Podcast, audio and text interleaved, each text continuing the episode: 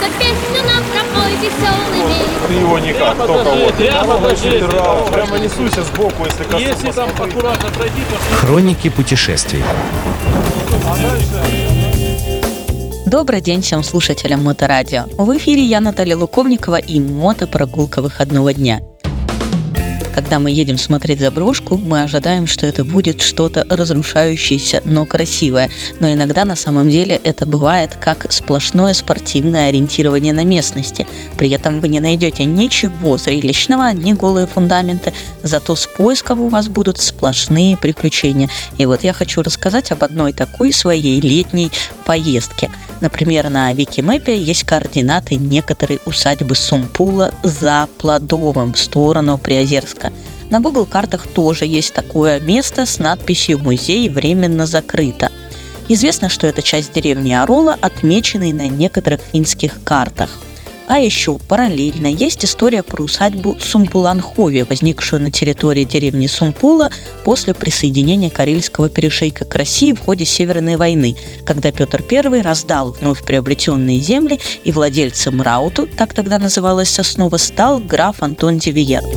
Он продал усадьбу главному аптекарю двора Магнусу Вильгельму фон Брискону, и последним владельцем был полковник Александр фон Фок.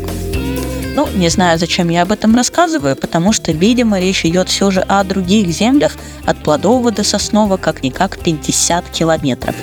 Если же искать источник фотографии, которая расположена на Викимепе, то вы найдете их на финских ресурсах и по их данным. Около 1900-х годов домом владела некая Мария Хемеляйнин, урожденная Тенканен.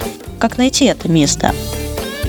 От остатков кирхи Пюфеярве можно выбрать дорогу налево, это в целом удобно, и направо, там шлагбаум, за который якобы нельзя проезжать. Но на самом деле, наверное, если очень хочется, то можно.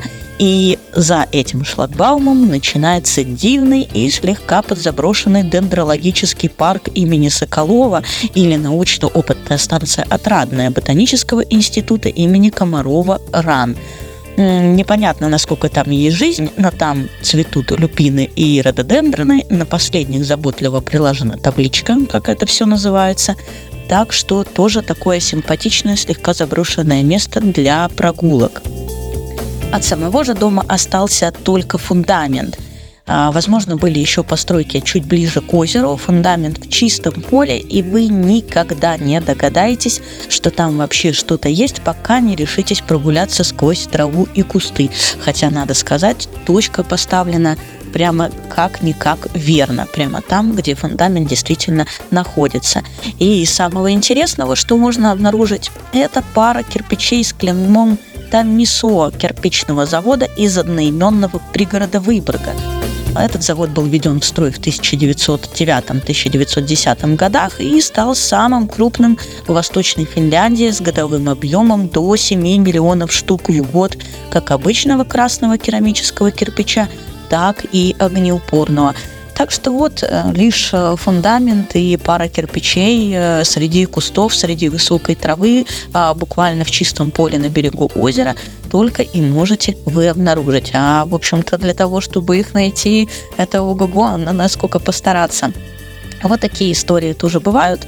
Поэтому, если вам хочется самим побывать в спортивном ориентировании и действительно правильно на глаз определить, а где же находится этот фундамент, то поезжайте за Плодовое и, э, ну, в общем, попробуйте, что я тут могу сказать. Но, конечно, это уже будет в новом мотосезоне.